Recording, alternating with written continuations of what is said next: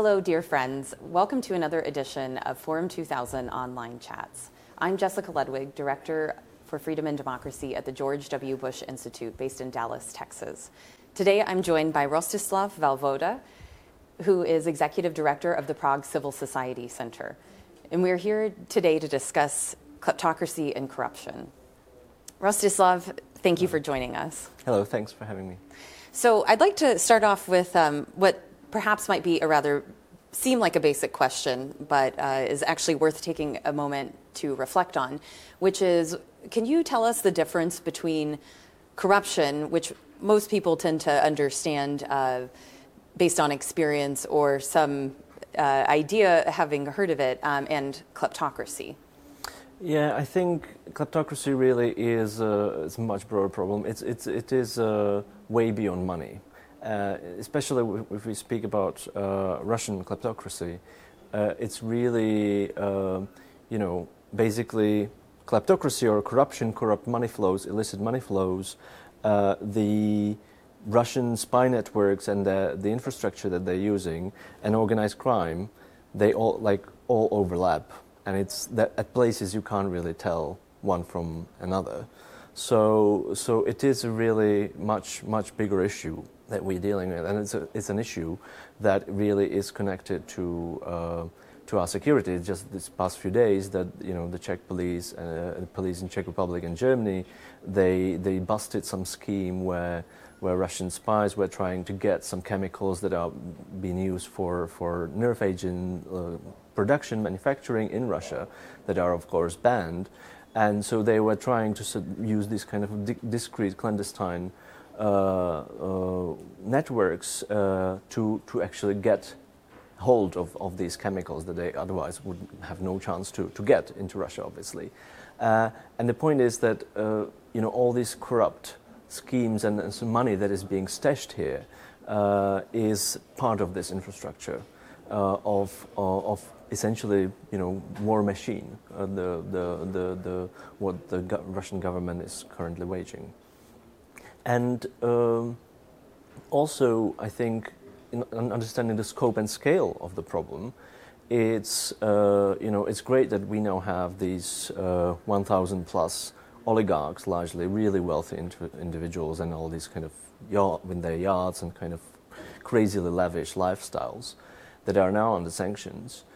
But I think what we need to understand fundamentally about the Russian system of governance is that over the past decades, what Putin has created was essentially a sort of feudal system when any public official, be it judge, prosecutor, uh, or whoever, had some power over others, over citizens, they basically used this function, this uh, public role, to extort money from whoever they could ex- exert authority over.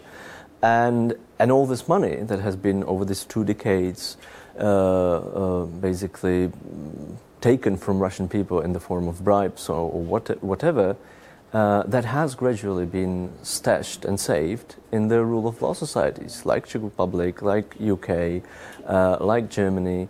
Uh, and they have used they have used these jurisdictions simply because it's safe here, because we have exactly because we have the rule of law, uh, which they don't. Uh, and so basically, they are using our countries as saving boxes, uh, and we need to do something about it.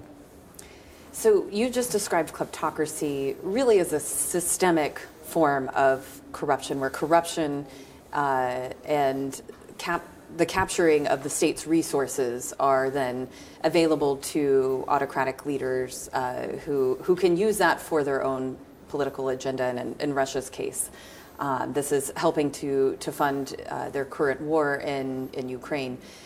Um, could you speak a little bit more to how to, you were describing how Russian money has, there's so much of it has been stolen, much of it has left the country and is being stashed uh, in, in, many places around the world, including in the West. Can you describe a bit more in, in more detail how this impacts the international financial system? Um, I think it, it has actually a huge impact on the on the international financial uh, system because it's not just about the property that's been bought and whatever you know market prices have gone up as a result.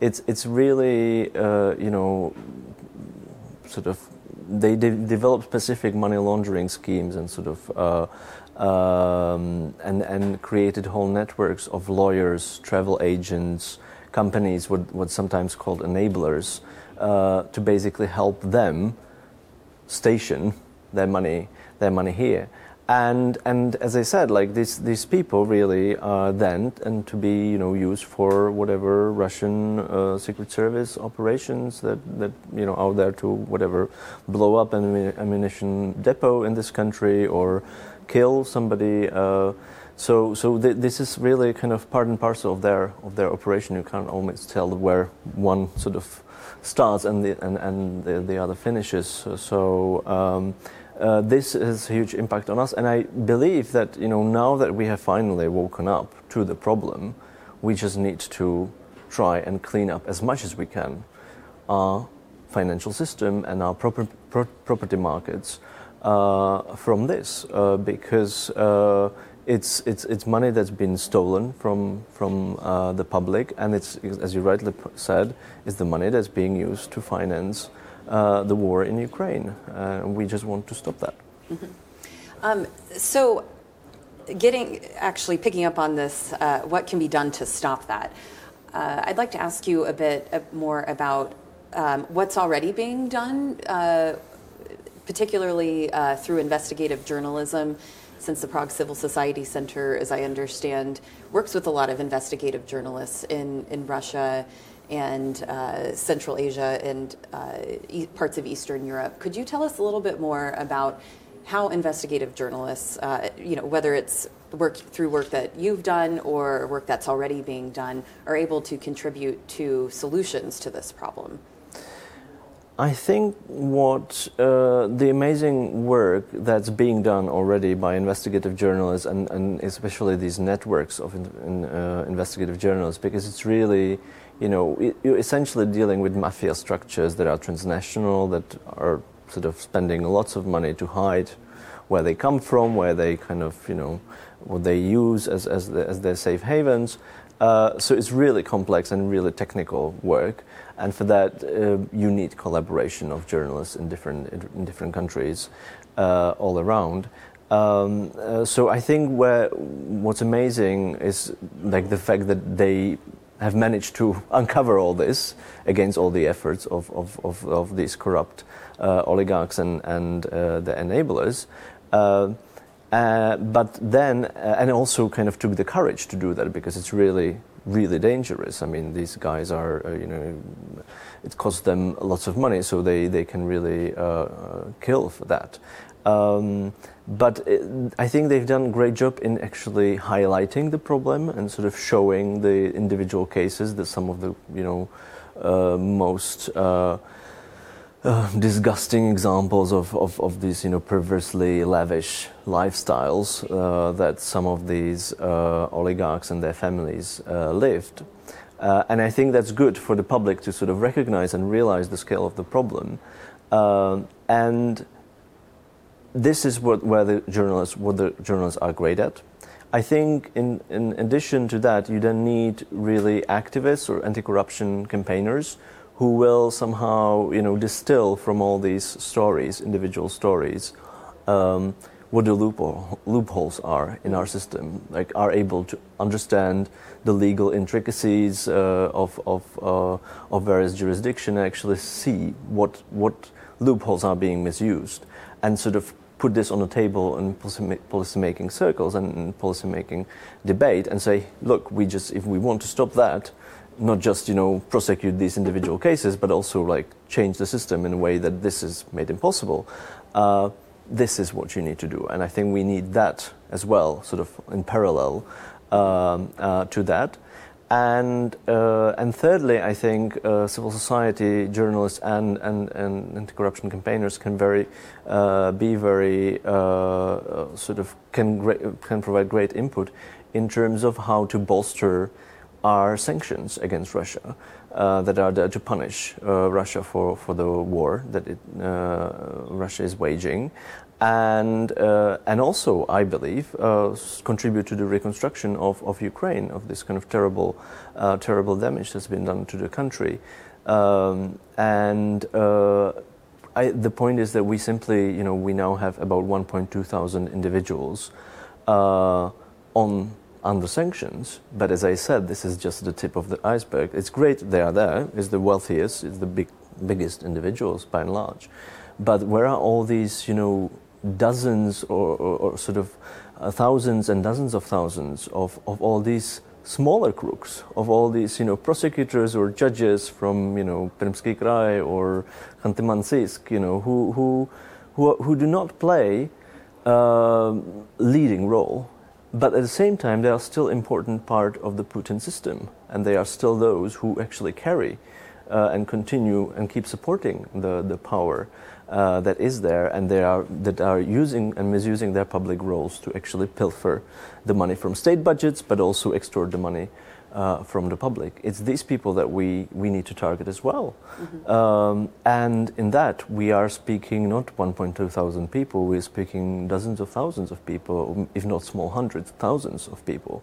Uh, and I believe that this, uh, this is where civil society can actually provide quite useful insights, uh, and investigative journalists can provide quite useful inf- insights because they do uh, work on investigating these corrupt individuals. Mm-hmm.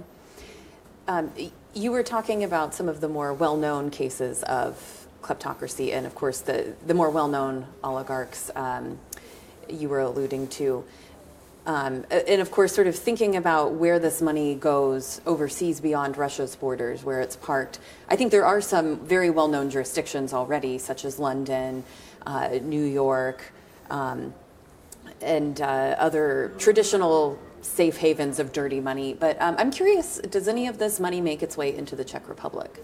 It totally does. Uh, in fact, Czech Republic is quite popular. Um, and uh, to be honest, I don't even think it has to do as much with, uh, with um, sort of our system. Uh, because, for instance, the registries in this country uh, are quite transparent, and one of the most transparent actually in Europe. Uh, so it's quite easy to actually find out who owns what uh, in terms of property. Um, but I think it actually it simply has to do with uh, this country simply being a popular spot for generally for Russians, for Russians, for Russian society, uh, and Karlovy Vary, the, the, the spa resort uh, of old um, uh, Soviet times, many will remember and sort of revere. And so I think it's this that that has um, you know then made the choice for for many uh, people who, who probably you know wouldn't have enough money to afford London or French Riviera. Uh, so those would then make their way here to Central Prague or Karlovy Vary. Uh, and uh, there is a there is lots of uh, you can if you check the, the registers in those places you will see a lot of names mm-hmm. there of exactly this smaller say officials uh, not the not the top notch billionaires or people whose wealth is there in the in the orders of uh, of, of billions of dollars. Mm-hmm. Um, and just as a, a final question, um, you know, thinking about uh, how difficult it is for uh, investigative journalists in closed societies to um, investigate, do more than, than investigate uh, the, this grand corruption and kleptocracy that's happening on, on such a, a large uh, and international scale. Um, it seems that there is an opportunity, uh, perhaps, that can be considered with uh, when that money leaves those closed jurisdictions and enters open societies, uh, such as the Czech Republic. Um, can you talk about whether there are opportunities to uh, for civil society uh, to work with law enforcement in these rule of law jurisdictions to do something more uh, to go after stolen, ill-gotten gains? I think there is, uh, because generally uh, the war in Ukraine has been a sort of wake-up call, I believe, for, for you know Europe and broadly the West.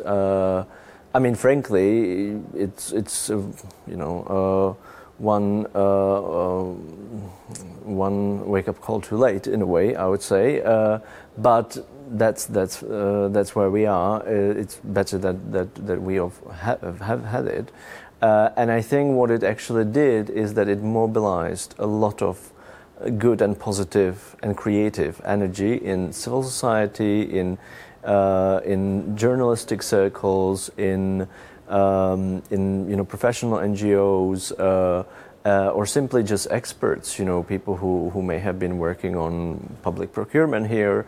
Uh, they actually realize, okay, well, we now actually have this massive problem of of really having lots of corrupt Russian dirty money in this country and we just need uh, it need it takes big effort to actually clean it up and and I think there's generally an understanding that this is a this is sort of a, a job for, for, for all of government, but also for for, for, for this collaboration uh, between experts from civil society, from from uh, journalism, uh, because it really is a complex complex effort, and it's always it's almost like no no single institution or no single um, no single kind of organization on either on government side or on civil society side, non-governmental side, doesn't actually have all the expertise you need to tackle this problem. Because you, to, to, tackle this problem, you you need uh, the investigative journalists for the input of like what these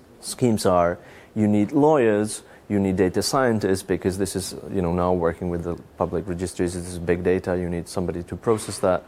Uh, you need uh, people who understand the foreign influence operations because, as I said, this is all part of, of, of this kind of, you know, it's basically driven by, by the secret services in many uh, situations. So you need sort of collaboration of all these and there's just no, no single uh, no single organization or individual that has it. So I think we ne- now need uh, and we need also to support uh, as funders sort of some of these collaborations, practical collaborations and coalitions and networks of these people who ha- who have this job or to sort of understand the, the task. Okay, we we need to clean up our system from the dirty Russian money what are the steps and what's, what are the priorities that we need to take on the legislative side, but also then there is something we need to advocate for the government to pro- really prosecute because there are some things that just need to be prosecuted. Um, so it's really a complex problem, but I think we need the approach to this is, is, or the response to this should be through these coalitions and networks because it's really uh, very, very tech- technical heavy, so to say. Uh, the good thing is that with the with how terrible the war was, uh, has been, uh, it, I think, has, as I said, really mobilized and really alerted a lot of people. And so people who would not previously bother or care about Russia at all suddenly realize, okay, we have this problem as society, and they are just willing to step in and, and offer their expertise and, and energy and drive uh, to do that. So I'm, I'm hopeful that actually we can really move on with this problem. Well, Rostislav, thank you for giving us reasons to be hopeful by helping us break down what can be done about this tremendous problem. Thank you very much. Thank you for joining us.